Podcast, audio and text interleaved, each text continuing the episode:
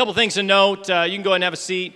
Uh, first is a uh, quick announcement about the land. Uh, you'll see in the bulletin we have scheduled a quick little vote on whatever two weeks from today is. 12th, thank you. On the 12th at 10:15. Now, a few details on that. I think mostly positive. We got through the city zoning and planning, and we got through the city council. Uh, there were some changes that needed to be made uh, specifically with the, the, the, drainage and retention area there. So the developer lost about three lots. And so, in order to keep the deal together, we had to reduce the price to $540,000.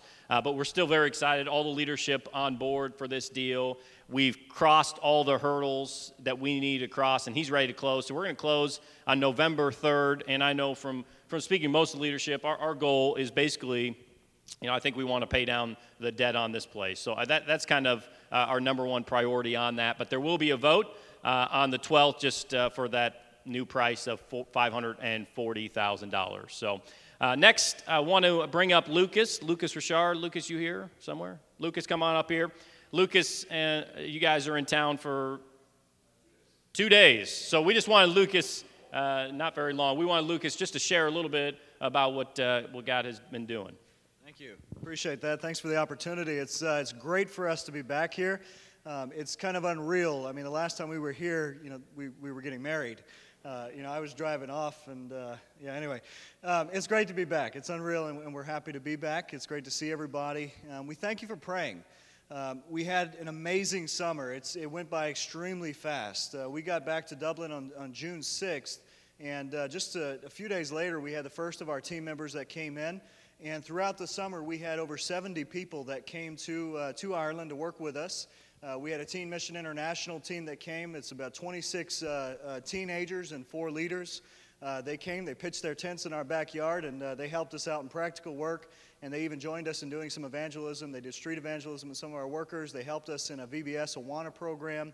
And it was just a great time working with those kids. we had a, one incident where a few of the kids had snuck out and got in trouble. And uh, the Lord provided opportunity for me to be able to spend time with them and counsel them. And it was great to watch the, the Lord bring them to repentance and work in their lives. So it was, it was an awesome time. Uh, we also had a team that came from Kansas. They came to help us specifically to do a children's outreach. And so uh, we worked in, in a, a, community called the East Wall area. Uh, East Wall is a, uh, is a poor immigrant community in Dublin, not too far from our local church. And so uh, we went out, we blanketed the area with invitations. We rented out a, um, a community center in the area, and we held a week long, um, um, uh, basically an Awana program. It was, it was kind of a VBS, but uh, we adopted the Awana style, uh, and uh, we did the Awana games and so on. And we worked with the kids, and it was great. We watched the Lord take a small group of kids and over, the, over a few days build them up, uh, friends bringing friends. And uh, we had opportunity to share the gospel with them, work with them, and also build kind of relationships, kind of uh, uh, get into the community in that way and getting to know some of the, the kids and their parents. Uh, it was great at the end. One of the parents, a Catholic lady, um, who had stayed through the whole week, she insisted when she came that she had to stay with her kids, like uh, through the Bible time, the memorization time, uh, the games, and everything, because she wanted to make sure that we weren't teaching them some heresy. And so this Catholic lady got to hear the gospel throughout the whole thing. And at the end, she came up to one of the elders and then to me and said, um, Is there any way you guys can do something like this more often? She said, I would love for my kids to have something in this area that, that they can do and learn about God. This coming from an unsaved Catholic lady. And I was like, Lord, that's such a confirmation. And so uh, we're praying about, and you can pray with us, about starting an ongoing Awana program in the same place with the same uh, kind of uh, startup group of kids. And um, uh, we, we're planning tentatively to start up in the third week of November after we get back to Ireland. But you can pray with us because uh, at the moment, the only thing holding us back um, are workers. We don't have enough leaders. And uh, we, we, we need two people, and at the moment, I have three people praying about it. So uh, pray that the Lord won't let these people sleep. Uh, maybe He'll keep them up at night until they, they decide to do it, and uh, if that's His will. But pray with us about it. After the Awana program, or after the, the VBS, excuse me, we, uh, we had a team that came in from Germany and Austria. Uh, this team came to help us in evangelism. They blanketed some 10,000 doors. Uh, we gave them 10,000 tracts and they passed out most of them. and uh, we got to do door to door work, street evangelism with them. And uh, it was great. We've actually been recently getting in Emmaus cards. We, we give out offers for Emmaus, free Emmaus courses, and we've been getting them back from that outreach. And so we, we thank the Lord for that. It was a good opportunity to, uh, to kind of bridge gaps in the community and meet people and, uh, and get out the Word of God. Um, after the conference, or sorry, after the, uh, the team left, uh, we headed to France and Switzerland. Uh, we had a uh, Christian Workers Conference, missionaries from around Europe that come together. We got to spend a week with them, just kind of uh, just enjoying fellowship, teaching in the Word, and uh, it was a good time. And so, uh, anyway, it was a great summer. We appreciate you guys praying. Please keep praying for us. Uh, we're going to be in the States for about a month. we have 15 different meetings in several different states that Lois and I will be taking. And of course, we have the Ireland Outreach Conference happening in a couple weeks. So please pray with us about that. And we just we thank you guys for being supportive and praying.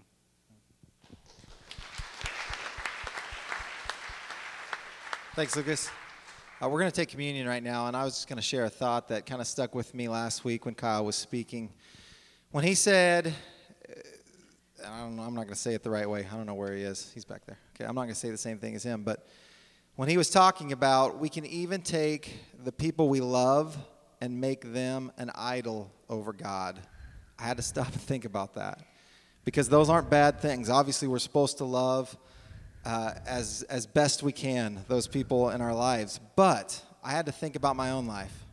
That there's, there's people in my life that I could put my time and energy and attention into showing them my love and not be giving near enough to the one who created them, the one who gave them to me. And that's something that I want us to think about this morning as we're getting ready to take communion. This creator who, who gave us everything good in our own lives these things that we are so excited about spending our days with. And it may not just be the people we love, the things we love, uh, our activities, our jobs, all these things. We spend so much time praising and spending time with all these other things and not praising the creator of all these things. And so, how could we not want to turn around and spend our time with that Savior, spend our time remembering Him, the one who gave us, and not only gave us those things, then gives us eternity with him. And that's what we're remembering this morning. As we come here with the craziness of our lives and this week and our hurts and our pains and our insecurities, and we are able to stop and look at these symbols of a body broken for us and blood that was shed for us, that really happened. And so we stop this morning and we remember that. So now, as we sing these songs and we look at the cross and we take the bread and the cup, we start praising the creator of everything that's good in our lives, and we praise the one that gives us eternity. And that's what we're going to do this morning.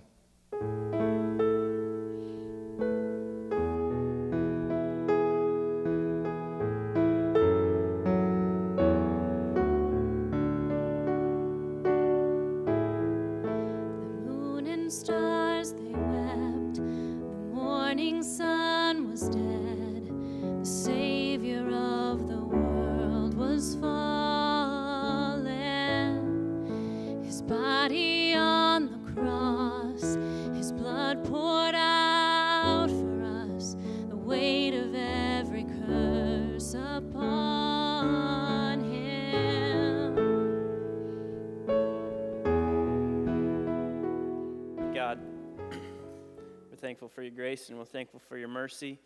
We love you and we need you so much. We're thankful that you choose to use imperfect people. And um, God, that's all of us in this room. You choose to use us, you want to use us, you desire to be with us. And that just blows my mind. And so I pray that you would just give peace to the broken this morning and hurting hearts. Um, God, that you would encourage people in joy this morning. Um, Thank you that you want relationship with us. We are desperate for you. We long for you with every breath that we take. Jesus, we thank you for your death for us. Ultimate love. In Jesus' name we pray. Amen. You can have a seat.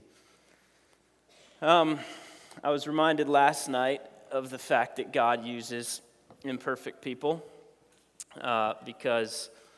Um, I mean, Satan would do it this way that the, the, the night before I preach, um, I got the most angry I've ever gotten at my kids. And um, it was dumb because it was something else that triggered that in me. And um, I mean, I got to the point where it was like, man, I, how do I, how do I preach tomorrow? Um, not that I wasn't in the right frame of mind to necessarily give the information on the piece of paper, but I really felt this feeling of like, why would God use me right now? Um, and then he used my wife in such a gracious way. She prayed over me, um, she laid hands on me, and, um, and just through her, it was an incredible um, just grace of Christ. And because uh, I was angry with our kids, with her kids, and she saw that in me. Um, and God just totally used her to just calm me down and to, to bring me to a place where it was like, you know what? That's, that's it. God wants to use imperfect people who still mess up. And, um, and so that's how I come to you today. Um, just with humility.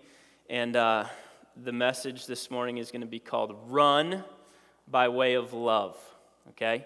It's all about temptation. So I've, al- I've already like had to enlist a ton of people to pray for me this week, and I'm sitting down because I'm already sweating about it.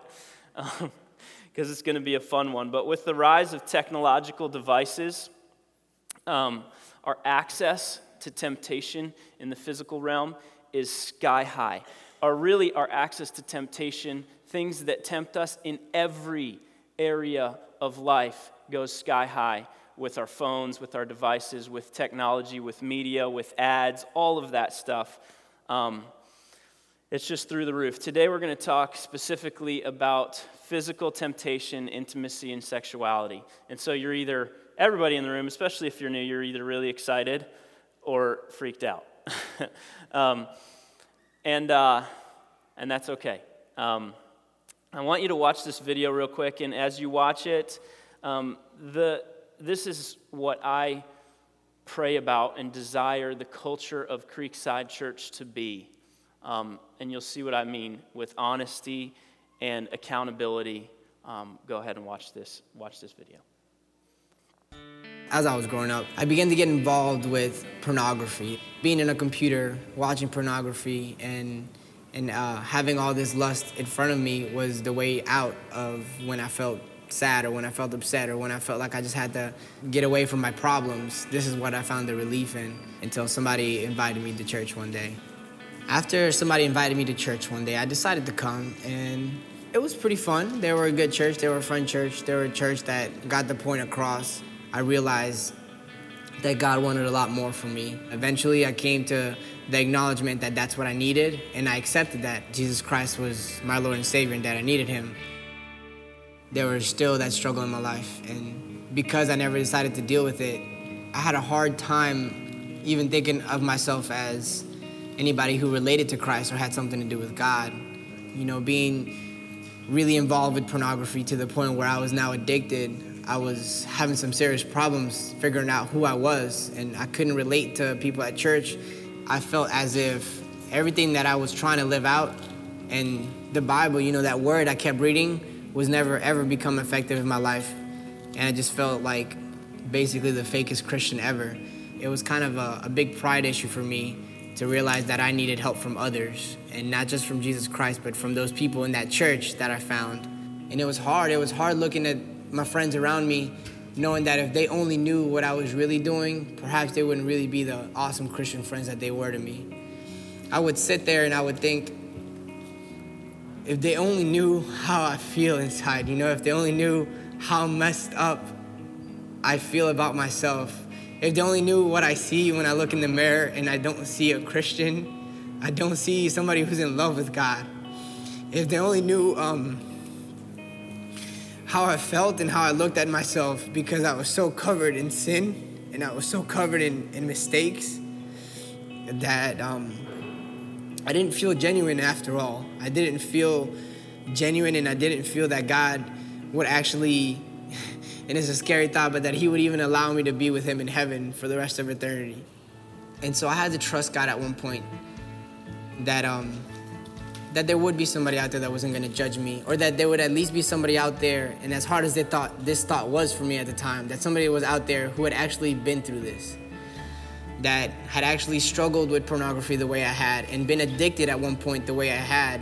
It was hard, but eventually, I let somebody know. I let somebody know that I had this problem. I let somebody know that that even though I accepted Jesus Christ, I was still struggling with pornography, and that I was still having a problem with uh, with letting go of it and those people around me just showed me love, just demonstrated love.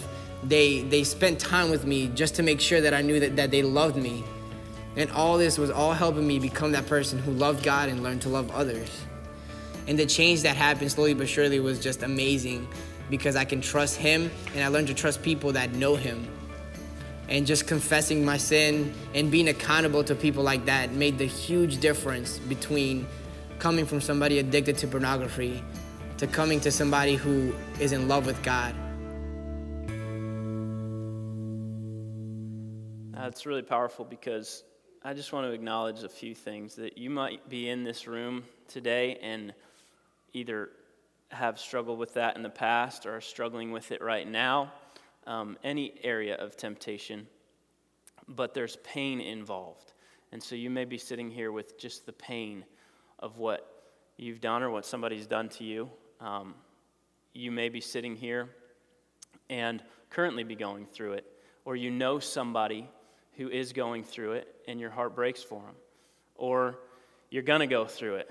You're going to be tempted in these ways. If you are in the room and you're breathing in some way, whether you know it or not, you have been exposed to physical, um, sexual temptation in some way um, whether it's by your by the internet, um, by ads, by whatever. You have been affected by it. Your world has been affected by it, is being affected by it, or will be affected by it in some way. But at Creekside, we want to be committed to fight for each other.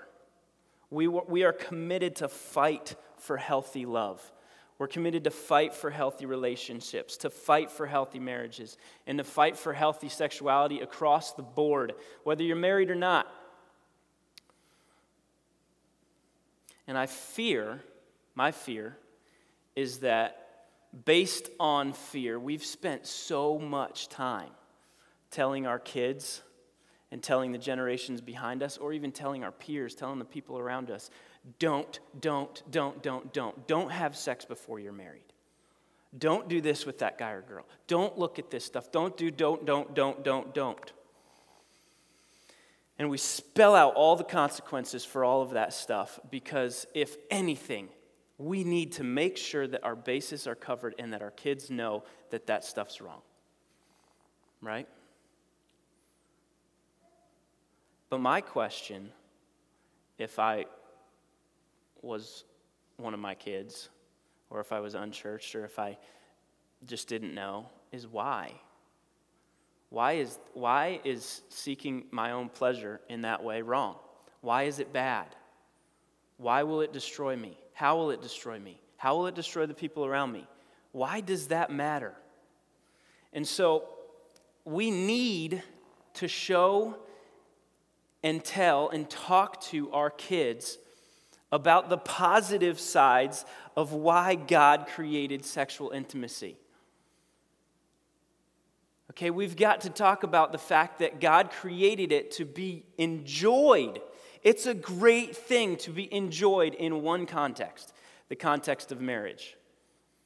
And if we could focus on the positive sides of that, then our kids won't go into marriage having done what we've wanted if they go into marriage without having failed in that way before they're married.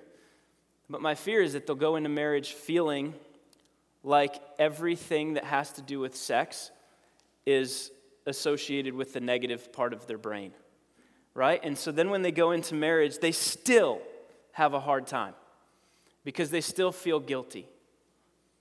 And so I want to kind of try to help us paint that picture. And this has been a, this has been a huge week for me just trying to work through this. And our methods here need to be from love, support, openness, honesty, forgiveness, and to seek healing in these places where we've been damaged or where our kids have been damaged or where we're afraid that they may be damaged. And the last thing I want to acknowledge is that Satan fights dirty. He doesn't care about you. The Bible says that the devil comes to steal, to kill, and destroy. That's what he cares about. He doesn't care about you, he doesn't care about your kids. He cares about destroying you. So go ahead and turn to Proverbs 5. And as you turn there, um, just want to acknowledge that Proverbs was written a long time ago, okay, before Christ even came on the scene. And so the area, area of sexual temptation has been around for a long time, okay? It's been around forever. It's not a new thing to us, but it is uh, it, it, the areas that we can be tempted in or the avenues in which we can be tempted in have gone sky high with the rise of technology, right? It's everywhere. I mean, it's on billboards, it's in, uh, on the internet when you're not even looking for it, it's in ads that you're not, that you shouldn't have seen, and it's only a trigger away from tempting you into your own evil desires. And so, yeah, it's important to take steps with technology to walk away from it, to run from it. Okay? But there is a deeper issue in our hearts and in our lives. And the war that, fighting is, that, that Satan is fighting against us, there's a deeper issue than just technology. So I can't talk about this issue by just looking at the, the areas of technology that affect us in our lives. We know they affect us. And so I want to go after our heart issue. So just listen as I read Proverbs 5 to you. My son, pay attention to my wisdom. Listen well to my words of insight, that you may maintain discretion and your lips may preserve knowledge. For the lips of an adulteress drip honey, and her speech is smoother than oil. But in the end, she is bitter as gall, sharp as a double edged sword. Her feet go down to death her steps lead straight to the grave. She gives no thought to the way of life. Her paths are crooked, but she knows it not. Now then, my sons, listen to me. Do not turn aside from what I say. Keep to a path far from her. Do not go near the door of her house, lest you give your strength to others and your years to the one who is cruel, lest strangers feast on your wealth and your toil enrich another man's house. At the end of your life, you will groan when your flesh and body are spent, you will say, How I hated discipline, how my heart spurned correction. I will not obey my teachers or listen to my instructors. Instructors, I have come to drink of utter ruin in the midst of the whole assembly. Drink water from your own cistern, running water from your own well. Should your springs overflow in the streets, your streams of water in public squares, let them be yours alone, never to be shared with strangers.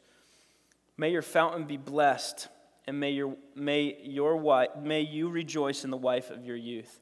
A loving doe, a graceful deer, may her breast satisfy you always. May you ever be captivated by her love. Why be captivated, my son, by any adulteress? Why embrace the bosom of another man's wife? For a man's ways are in full view of the Lord, and he examines all his paths. The evil deeds of a wicked man ensnare him, the cords of sin hold him fast. He will die for lack of discipline, led astray by his own great folly. I just want to lay out for you first a few warnings that come from this. In verse 3, it says, For the lips of an adulteress drip honey, and her speech is smoother than oil. Here's the thing temptation comes in well packaged pleasureful ways. It is hard to resist. It's hard. It always looks good. Because Satan is not all knowing, and Satan is not everywhere at the same time like God is. But Satan's been around for a long time, and he's smart. If you know, if, do you know that he studies you? He watches your, your every move. He's, his demons are everywhere. And that's a scary thought, but it's a sobering thought. He knows you. He knows what makes you tick, and He knows how to get to your areas of temptation. Over in chapter 7, verse 19. It says, My husband is not at home. This is like temptation talking to us. My husband is not at home. He has gone on a long journey. He took his purse full of money and will not come home till full moon. With persuasive words, she leads him astray, and she seduced him with her smooth talk. It also says to us that, hey, look, look at how pleasurable this is. Look at how sweet this is, and you'll never get caught. No one will ever know. There are ways that you can do this that no one's ever gonna know. Verse 4, chapter 5, verse 4. But in the end, she is bitter as gall, sharp as a double edged sword. Her feet go down to death, her steps lead straight to the grave. She gives no thought to the way of life. Her paths are crooked, but she knows it not. In the end, all of it leads to dire consequences. All of our action based on our temptations leads to dire consequences. And temptation doesn't care about you, it's not thinking about your heart. Satan is not thinking about your heart, he's only thinking about how to destroy you. He seeks to destroy us. In verse 9, it says, Lest you give your best strength to others and your years to the one who is cruel, lest strangers feast on your, on your wealth and your, and your toil enrich another man's house. At the end of your life, you will groan. When your flesh and body are spent, you will say, How I hated discipline, how my heart spurned correction. I will not obey my teachers or listen to my instructors. Instructors, I have come to the brink of utter ruin in the midst of the whole assembly. Do not hate instruction. Do not hate discipline or accountability or teaching. Seek these things. Seek them. Here's a few quick stats that come from one survey. Okay, this is just one survey, so the information in this is not going to necessarily be 100% accurate, but the fact that one survey said this is pretty staggering. Okay, just listen 50% of pastors believe that pornography is the number one problem bringing their people down. 90% of boys and 70% of girls will be exposed to pornography in their lifetime. I want to read a part of an article to you that my mom sent to me um, as I told her what I was preaching on this week. Um, it's by Justin Davis, says this. I had spent my adult life living in shame because of porn. When I confessed my addiction, I was the father of three sons who were nine, six, and two. Through counseling and an intensive program, I began, began to find healing and freedom, but I was worried for my boy's future. Access to pornography is easy and often unintentional. Should I get rid of our computers and our television? Fear is natural, but eliminating, eliminating televisions and computers won't guarantee protection from porn. You and I can live with confidence, however, if we educate ourselves on how to guide our boys and girls. This is not just a boys' problem, 70% of girls will be exposed to it if we educate ourselves on how to guide our children through a world filled with sensual imagery. And here's some uh, tips that he gives have conversations often, is number one. Number two, share your own struggles. Your openness will help your kids recognize that you're approachable Initially, I thought this might be a mistake, but my sons respected my transparency. See, that's hard, and you have to use wisdom in how much you share, how fast you share. But we need to talk about it, and we need to be approachable by our kids. Number three is be an ally. Your kids need to know you're fighting for them, not trying to catch them doing something wrong. Part of this may be safeguarding your electronics with parental controls and it may even be doing it for yourself, safeguarding it for yourself. Monitoring their internet use. As you explain that you want this for yourself too, you earn credibility. Number four, give grace freely, often trust slowly. And this is kind of the culture that I want to see here. Offer grace quickly and trust slowly. And that's, this is what that means.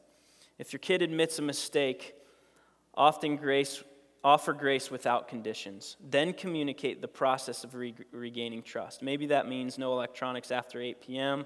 or a weekly review of browser history. This isn't to punish him, but to give him a path back to regaining trust. We can forgive his choices without enabling them. And here's the, here's the crux of the matter porn is, in, is only a losing battle. And I'll say that for all temptation.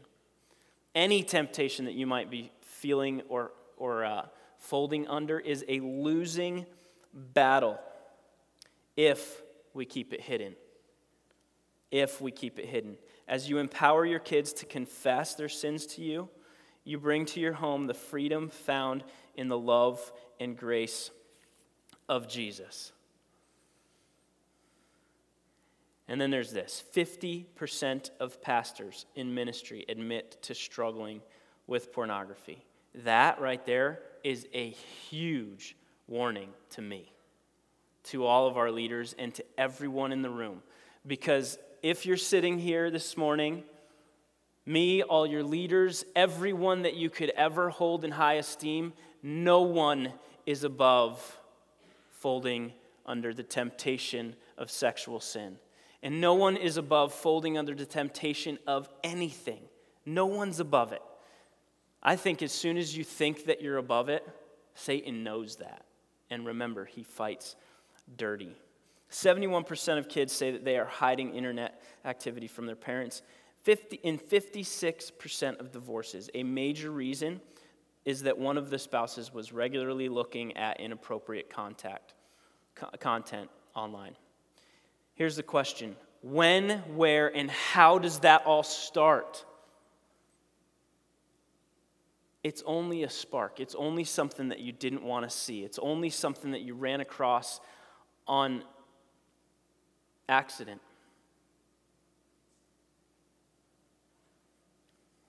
And what so what do we do? What do we do? Look at verse 8. Keep to a path far from her. Do not go near the door of her house. Don't play with fire. Don't take the path near her house. I mean, run, run, run, run, run. Resist the devil and he will flee from you. But you know what? That's what scripture says, but sometimes you have to resist over and over and over again before Satan decides, okay, guys, that person ain't worth our time anymore.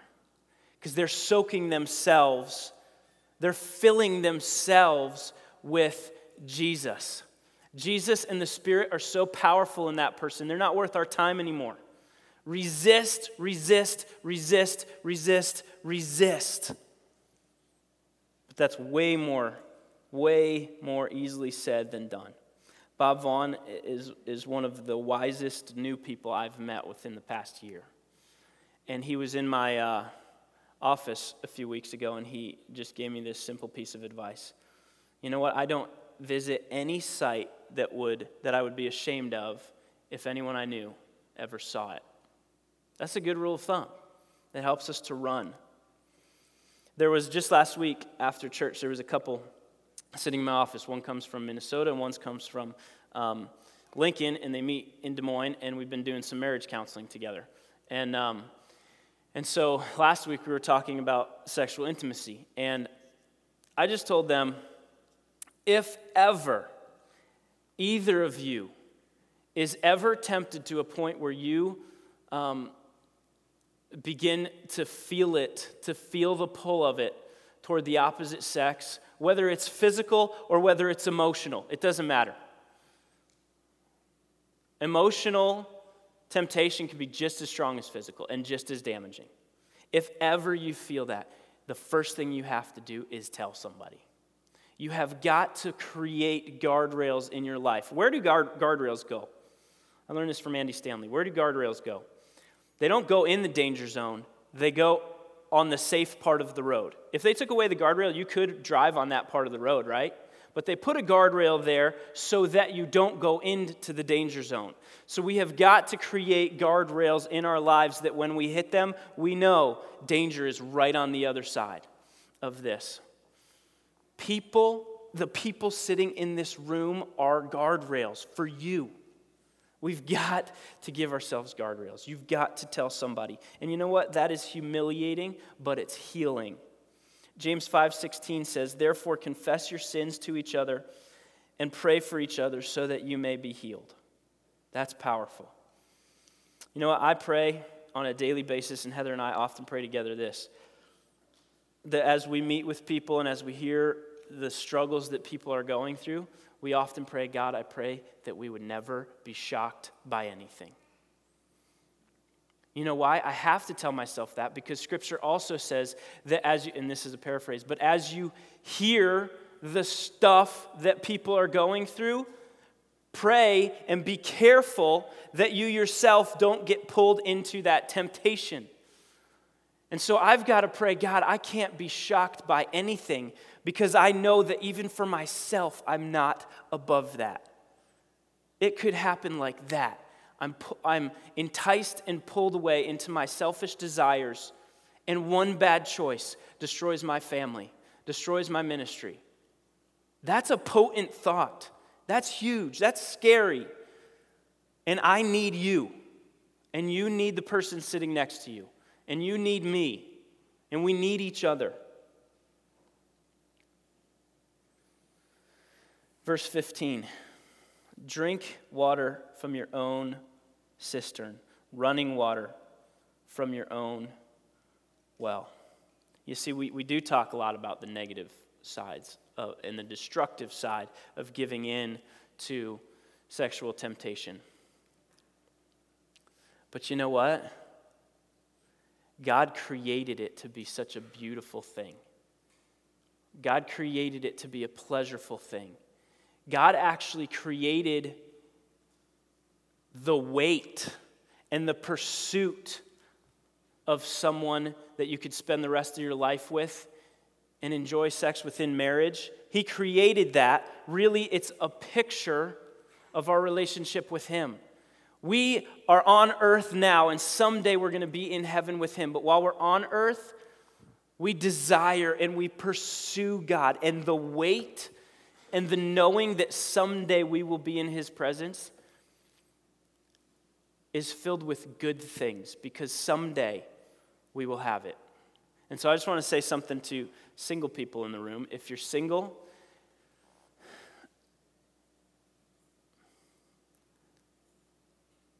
I can't promise you that you're ever going to get married.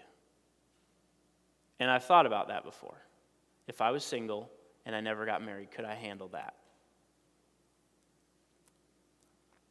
There's grace for that, and I pray all the time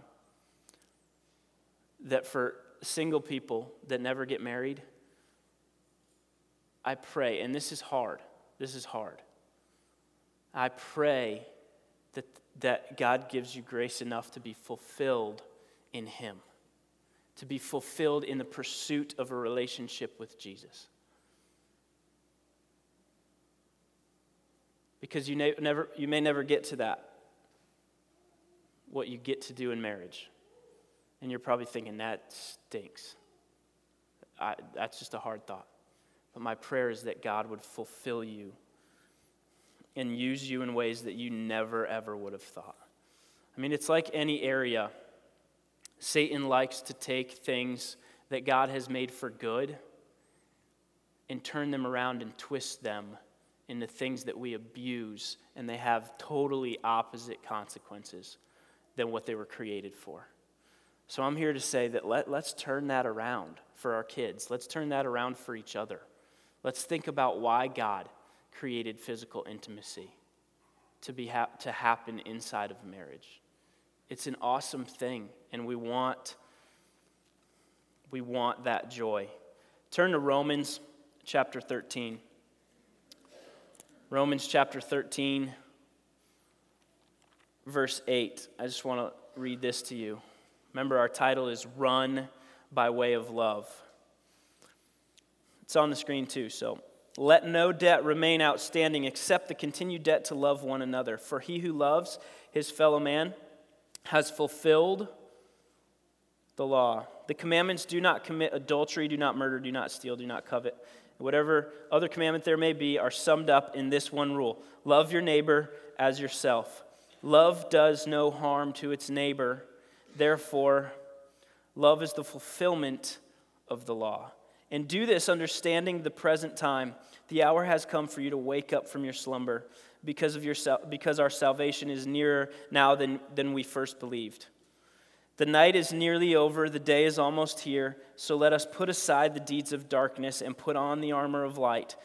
Let us behave decently, as in the daytime, not in orgies and drunkenness, not in sexual immorality and debauchery, not in dissension and jealousy. Rather, clothe yourselves with the Lord Jesus Christ, and do not think about how to gratify the desires of the sinful nature. The, the first, when Jesus asked, What's the greatest commandment? He says, The first and the second are like each other, but the first is love God. It's paraphrase love God. The second is love people. If we could ask in every single situation when temptation draws us in, okay? We want to run, right? But it's not so easy. I can't just run from my computer, it's still there. It's still a temptation, it's still drawing me in. I can't just run from these things. It's hard to just do that. And so, how do we run? By way of love. If we can ask in every interaction we have, even in the pictures we see online, or the person that is drawing us in that we know, that we're spending too much time with, if we can ask this question, what in this relationship does love require of me? with all people. My prayer is that the answer to that question would cause us to turn around and run in the opposite direction of temptation. Because what does Scripture say? Love your neighbor as yourself. Love does no harm to its neighbor. Therefore, love is the fulfillment of the law. We have the flesh and the spirit. Oh, which one are we feeding? What are we filling our hearts with? What desires are we running after? Quick turn to 1 Corinthians 13. We're almost done. Verse 4, 1 Corinthians 13, verse 4. This is the description of love. So, what does love require of me? Here it is Love is patient, love is kind. It does not envy, it does not boast, it is not proud, it is not rude, it is not self seeking, it is not easily angered, it keeps no record of wrongs. Love does not delight in evil, but rejoices with the truth. It always protects, always trusts, always hopes, always perseveres. Love never fails. And then it says all these other things. You could have all these other things, but without love, you're nothing. And then it goes down to verse 13 and it says, And now these three remain faith, hope, and love. But the greatest of these is love. Why is love most important? Because if we are pursuing love in Jesus Christ for the people around us, then we will not bring harm to ourselves. We will not bring harm to our spouses. We will not bring harm to the people that we are running for, running after. We will not bring harm to the person that we've made an object on the TV screen. Because somehow through Jesus Christ, we can love these people. We can pursue love and we can be filled with the love of Jesus Christ because of his death on the cross. I want to read a quote that Alan sent to me from Thomas Chalmers. You're going to talk about this a little bit in your small groups this week. Listen to this. The only way to dispossess the heart of an old affection is by the explosive power of a new one. It is only when through faith in Jesus Christ, as we are received as God's children, that the spirit of adoption is poured out on us. And the heart brought under the mastery of one great and predominant affection is delivered from the tyranny of its former desires. That is the only way that deliverance is possible. What are you filling yourself with? What are you spending your time? What are you feeding? Are you feeding your flesh? Or are you feeding love and the spirit that God has given you, His own spirit inside of you if you have Jesus as your Savior? Because He hasn't left us alone, because this is one of the hardest things to overcome. But Jesus has overcome the world. if we are pursuing love, if we are pursuing a relationship, the overwhelming power of this new desire, Jesus, fills my life so that there's not room for anything else. What am I feeding?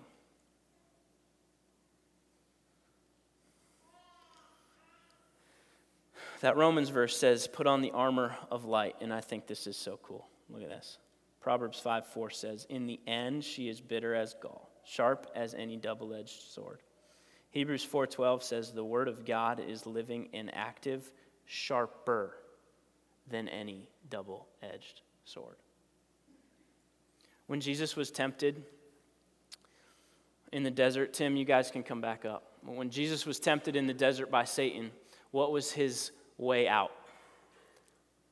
He quoted scripture. He knew what his father had already said on those subjects.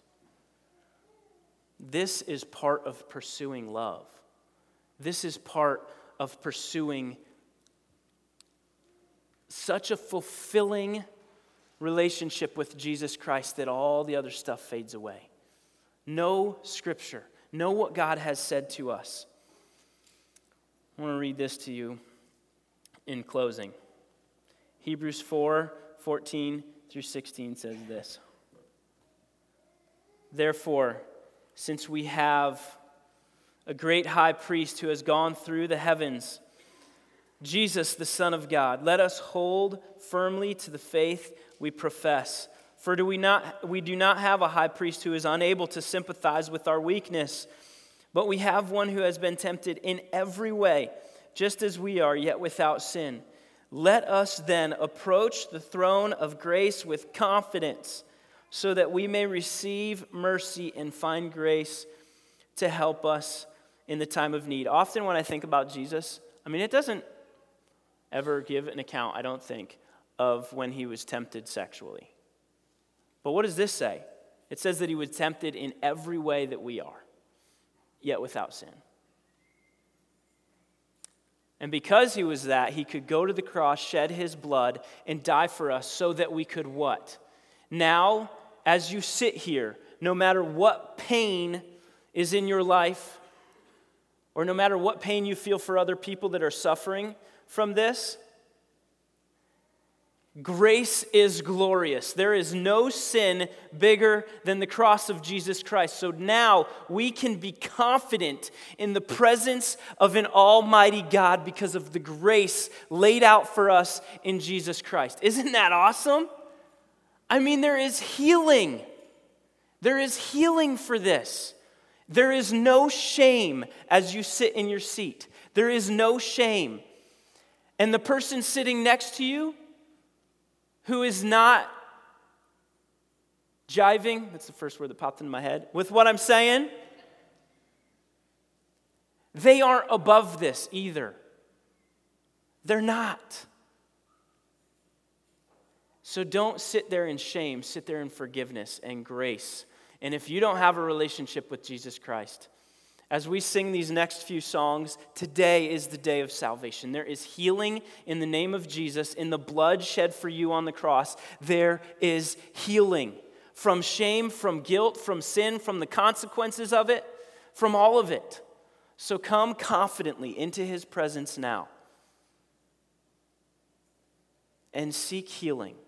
Real quick, I, if you are struggling with this, you've got to talk to somebody. There is no shame here. And I pray that for whoever you talk to, they will not be shocked. And so, real quick, Chris is going to put my email on the screen. Sometimes email is just easier. And so, there, there's one avenue. If you don't got anybody to talk to, email me about it.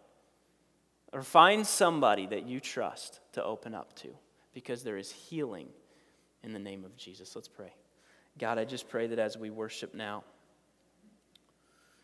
God, even as the offering comes around and as we give back to you, we understand that everything that we have, from our physical possessions to the grace and the blessings given to us through Jesus Christ, it all comes from you. So I pray that as we give back to you now, we'd give with joyful hearts. that you've provided for us, that you've provided so much more than physical possessions. You've provided grace through your Son, Jesus Christ. We love you, God, and we need you so much. In your presence now, we pray. In Jesus' name, amen. How long have I been in this storm? So overwhelmed by the ocean's shapeless form. Waters getting harder to tread.